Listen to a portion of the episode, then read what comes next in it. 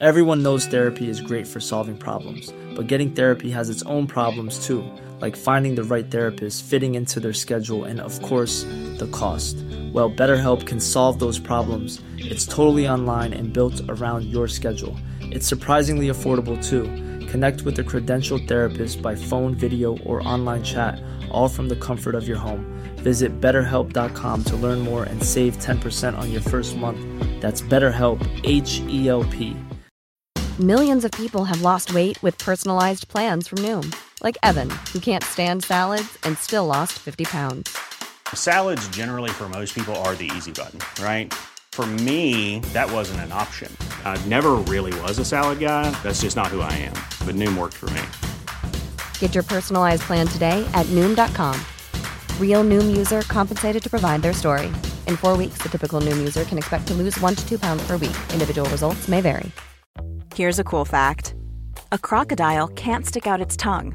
Another cool fact you can get short term health insurance for a month or just under a year in some states.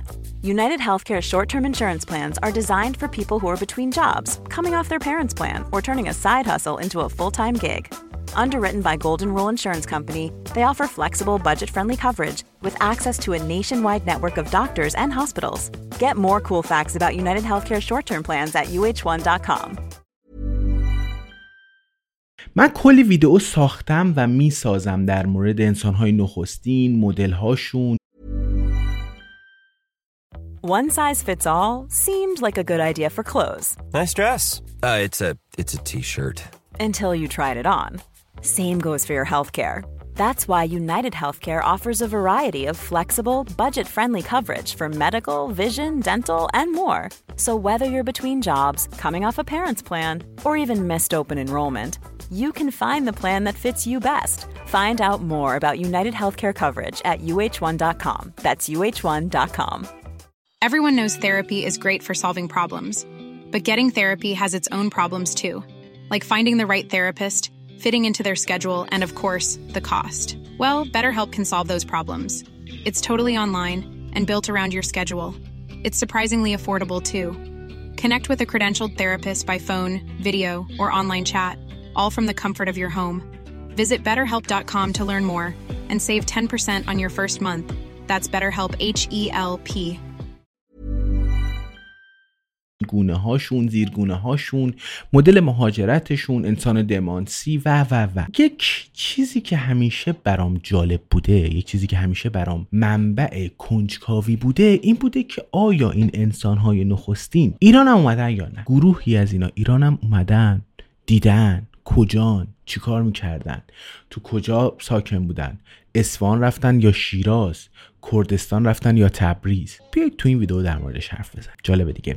سلام من جواد آزادی‌ام. یکی از ویدیوهای پادکست اگزون اگر ما تو یوتیوب ببینید حتما حتما ما رو subscribe کنید. اگر ما رو تو اینستا ببینید یا تو feed پادکست میشنوید یه دقیقه است دیگه. الان هم همه جا فیلتر شده همه جهان فیلتره. دیگه ما جایی نمی‌تونیم دسترسی داشته باشیم. پاشید بیاید یه دقیقه یوتیوب یوتیوب ما رو ببینید اونجا subscribe کنید. اونجا ویدیو هست فیلم هست. کلی عکس و اینا میاریم که براتون احتمالا خیلی جالب خواهد بود. جواب سوالمون اگه توی کلمه بگم آره است. آره انسانهای نخستین تو ایران هم وجود داشتن. حدود دو میلیون سال پیش انسانهای اولیه به دلیل تغییرات اقلیمی که توی افریقا به وجود اومده بوده اینکه هوا گرم شده بوده دیگه قابل زندگی نبوده قبیله های قوی تری وجود داشتن غذا کم شده بوده حیوانات دیگه میفهمیدن کم کم به دنبال غذا اومدن به شمال آفریقا مصر مدیترانه اینها و خب یه عدهشون رفتن سمت اروپا یه عدهشون طبیعتا اومدن سمت فلاتهای غربی ایران. اینا کم کم پیش رفتن. داریم در مورد یک تا دو میلیون سال پیش صحبت می‌کنیم. اینا وارد سرزمین ایران شدن.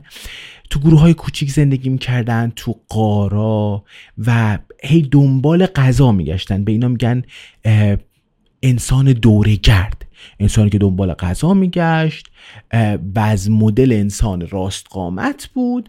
و حالا یک کارای جالبی هم انجام می‌داد دیگه. اینا با شکستن سنگا میومدن یک اجسام تیزی رو میساختن و از اون اجسام تیز استفاده می‌کردن مثلا به عنوان چاقو گوشت رو میبریدن یا مثلا به عنوان سلاح استفاده می‌کردن. اگر حیوان درنده بهشون حمله می‌کرد دفاع می‌کردن. اگر حیوانی رو میکشتن که پوستش خیلی خیلی زخیم بود اون پوست رو اینجوری جدا می‌کردن گوشت رو از استخون جدا می‌کردن و اینا. نکتهش اینه که انسان راست قامت از آتیش استفاده می‌کرد. نکته آتیش این بود که خب گوشت رو میپختن. از گرماش استفاده می‌کردن. هوا تو اون روزا خیلی خیلی سرد بوده چون تو قارم زندگی می‌کردن تو ارتفاعات زندگی می‌کردن. و از این آتیشه استفاده می‌کردن و حیوانات درنده رو دور می‌کردن از خودشون. کم کم اون ابزارهای سنگی پیشرفت کرد و به یه شکلی استفاده شد که ابزار سنگی اینا میساختن که نوکش تیز بود و لبه های برنده ای داشت. پدر جد نیزه ها و سرنیزه هایی که امروز داریمشون. به این ابزارها می‌گفتن تبر دستی. یا ابزار خیلی خیلی کارآمد که می‌تونست شرایط بقا رو برای اون کسی که این ابزار رو داشت خیلی خیلی زیاد کنه. اون کسی که این ابزار داشت احتمالا می‌تونست هر چیزی که پیش روش میومد از بین ببره و احتمالا یه کسی باشه که شرط بقای بیشتری رو داشته باشه. این دوره انسان بهش میگن دوره پارین سنگی که خیلی خیلی مشترک بوده با زمان عصر یخبندان و اجزا و باقی مونده های این زمان رو باستانشناس ها توی جاهایی مثل بلوچستان، هرمزگان، آذربایجان، خراسان و حتی گیلان هم پیدا کرد حیرت انگیزه که تو این جاهای ما انسانهای نخستین زندگی می‌کردن. کنار این سنگواره ها اجزای باقی مونده از حیواناتی مثل خرس مثل گوزن مثل بز کوهی فکر کنید دیگه خرس رو میکشتن برای اینکه هم جلوی شکار شدن بگیرن هم به عنوان یک چیزی که ما خرس کشتیم بالاخره ابزار اینو کشتیم و بالاخره ما یک حیوانی رو کشتیم که پادشاه این زمین هایی که توش زندگی می‌کنیم و طبیعتا بز و گوزن رو به خاطر غذا میکشتن و اینها. حدود دیویست هزار سال پیش دوره پارین سنگی میانی شروع شده. تو این دوره انسان های دیگه هم اومدن به ایران. انسانهایی مثل نئاندرتال ها اونایی که خب از لحاظ ویژگی های فیزیکی متفاوت بودن با انسان های راست قامت منتها نیاندرتالا کمتر یک جانشین بودن. اینا کنار محیط های باز هم می‌تونستن زندگی کنن. البته خب تو غارها می‌رفتن ولی بیشتر کنار چشمه ها کنار رودخونه به صورت کوتاه مدت زندگی می‌کردن از چند روز تا چند ماه. تو این دوره عصر یخبندان داشت ادامه پیدا می‌کرد. و به جز یه زمانهای کوتاهی تقریبا همه زمانها بیشتر منطقه ها سرد بودن خشک بودن. آدما مجبور بودن که شکارچی باشن. چون تقریبا گیاه زیادی گیاهی که خوراکی باشه وجود نداشت. و اینا مجبور بودن برای اینکه بتونن غذای خودشون داشته باشن دوره گرد و شکارچی باشن و بتونن شکاری بکنن و اونو به دست بیارن. اون ابزارهای سنگی باز هی پیشرفت پیدا می‌کرد ولی پیشرفتش خیلی کند بود. مثلا استفاده از چوب کم منطقی شد که بتونن اون دست تی براش به وجود بیارن که این دسته رو بتونن تو فاصله های دورتری اون حیوان رو بکشن یا پرت کنن. شما سنگو که پرت بکنی کسی قرار نیست بمیره. ولی اگه یه چیزی به وجود بیاری که این سنگ رو بزنی سر چوب اونو پرت کنی احتمالا دو تا ویژگی برات داره دیگه. یکی اینکه اینو می‌تونی پرت کنی احتمالا به یه درصدی بخوره به یکی اون بمیره. دو اینکه از این می‌تونی استفاده کنی و نذاری اون خرسه به نزدیک تر بشه. نذاری بذاری اون خیلی خیلی نزدیک بشه چون نزدیک بشه می‌گیره دیگه بگیره. هم دیگه کارت به کرامل کاتبینه و گرفته و پاره کرده و کنده و برده. تو این زمان تقریبا اولین جایی هستش که اینا می اومدن مرده های خودشون رو تو قارها دفن می‌کردن. یک قار کوچیکی تو بیستون تو کرمانشاه وجود داره که محل سکونت اینا بوده. البته خب جای دیگه ای هم هستن تو لورستان تو گرگان تو اصفهان تو مناطق دیگه اینا زندگی می‌کردن و اینا واقعا توی کشفای باستانشناسی پیدا شده ها. خیلی خوبه که ما بدونیم اینها وجود داشتن که ما تو دوره پارین سنگی میانی یه همچین موجوداتی که هنوز انسان خردمند نبودن رو ما توی مملکت خودمون داشتیم. منتها انسان هایی مثل ما انسان خردمند یه چیزی حدود چهل هزار سال پیش وارد ایران شده. انسانهایی که هوشمندتر بودن می‌تونستن شکار گروهی برن می‌تونستن از این سرنیزه ها به شیوه هوشمندانه تری استفاده کنن می‌تونستن احتمالا حیوانات بزرگتر مثل گور ایرانی رو مثل بز کوهی رو شکار کنن. اینا کم کم برامون جالبه که توی دوره هایی همزیستی هم کردن با نئاندرتالا یا با اون انسان راست قامت. و جالبه دیگه من یه جایی یه چیزی میخوندم. حالا اگر کسی براش جالب بود حتما اینو بنویسه. احتمالا تحقیقات خیلی زیادی در موردش نشده. ولی ما تو متون باستانیمون مثلا شاهنامه اصولا از حیوانات اساطیری یاد میشه. از دیوها از حیواناتی نمیشه حیوان از موجوداتی که اینها تو غار زندگی می‌کردن زبان خاص خودشونو داشتن از لحاظ شکل و قیافه شباهت خیلی خیلی زیادی به انسان داشتن ولی تفاوتهای مشهودی هم داشتن. تو کوها بودن از کوها میومدن پایین ابزار داشتن گرز داشتن ابزار داشتن که حمله می‌کردن. من جایی یه چیزی میخوندم میگفتش که این نظریه که مثلا آن چیزی که به عنوان دیو در مازندران در شاهنامه ذکر میشه؟ ما یک فرضیه فرضش کنیم که اینا یه جورایی به یه حسابهایی می‌تونستن گونه های دیگر انسان باشن. خیلی خیلی خیلی می‌تونه نظریه هیجان انگیزی باشه. البته تحقیقات کافی انجام نشده ما باید بشینیم. طبیعتا منم متخصصش نیستم. من متخصص متون تاریخی ایرانی نیستم. ولی یک بیولوژیست یک جانورشناس یک باستانشناس و طبیعتا یک متخصص متون تاریخی باید جمع شن یه گروهی رو تشکیل بدن و پیدا کنن که چه اتفاقاتی افتاده. اگر مثلا چیزی جایی خوندید در این رابطه حتما برای من بنویسید و واقعا میرم دنبالش.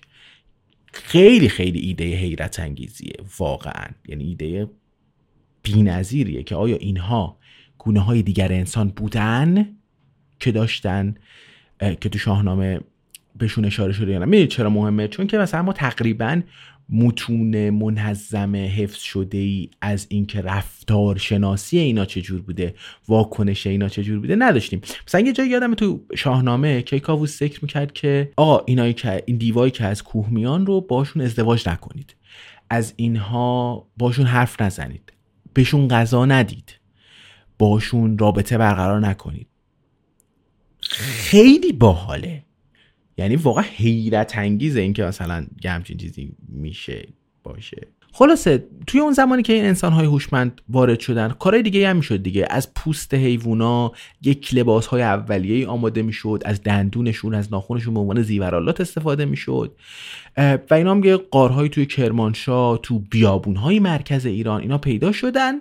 و از حدود 19 هزار سال پیش به این ور تقریبا یخها و عصر یخبندان تموم شد و این یخها کم کم کمتر شد و با بهتر شدن اون شرایط محیطی ما رفتیم به این سمت که خب جمعیت این انسان ها زیاد شد اون دوگونه دیگه کم کم داشتن کم می شدن و نکته این بود که دیگه هم فقط با شکار نمی‌شد ویژگی های غذایی انسان رو تامین کرد دیگه نمی‌شد فقط با شکار کنیم بس شکممون سیر بشه. دیگه کافی نبود. جمعیت زیاد شده بود. این شد که ما کارهای دیگه ای کردیم. مثلا ماهی سید کردیم خرچنگ سید کردیم صدف رو در آوردیم. یه وقتایی کم کم قلات رو جمع کردیم. گیاه ها رو وقتی باشون مواجه می شدیم استفاده می کردیم گیاه ها ریشه خوراکی داشتن. و انسان اصولا از این دوره شروع کرد به یک رژیم غذایی ترکیبی از شکار و موجوداتی که می‌تونست براش پیش بیان و اصولا اون ابزارهایی هم که تولید می‌کرد کم کم باز پیشرفت پیدا کرد. تا جایی که یک نمونه های اولیه از تیر و کمان اختراع شد و این تیر و کمان ها استفاده می‌شد برای اینکه خب بالاخره اون حیوان هم می‌فهمید دیگه. اسکل که نیست که دوبار بیای باباشو بزنی با نیزه صفحه دوم با بزرگش هم بزنی مادرش هم زدی خواهرش هم زدی خالش هم زدی عمش هم زدی دیگه نمیاد نزدیک تو که با این نیزه انقدید بزنی تو سرش. و این باعث شد که ما تیر و کمان داشته باشیم و این تیر و کمان تونست به شکار شدن اونها به ما کمک کنه. البته با وجود اینکه ما تو قارها زندگی کردیم کم کم زمزمای اینکه ما تو محیط های باز زندگی کنیم هم پیش می اومد توی چادرهای ابتدایی که اینا ساخته می ساختن از پوست حیوانات. خاطر اینکه این محیط های باز کمک می‌کرد که ما نزدیک تر باشیم به گله حیواناتی که زندگی می‌کردن. و اینکه خب بالاخره شکارچی هم تو کوه ها بیشتر بودن دیگه. این هم نکته قابل توجهیه. آدم این زمان کم کم یه ابزار دیگه هم استفاده می‌کردن. استفاده از اینکه ما بتونیم از ها استفاده کنیم چون پایداری بیشتری داشتن شکنندگیشون کمتر بود نسبت به سنگ. و از اینا استفاده می‌کردن. کم کم یه چیزایی مثل سوزن استفاده شد. اینا پوستا رو به هم میدوختن. کم کم درفش داشتن اینا. یه ابزارالاتی استفاده می‌کردن.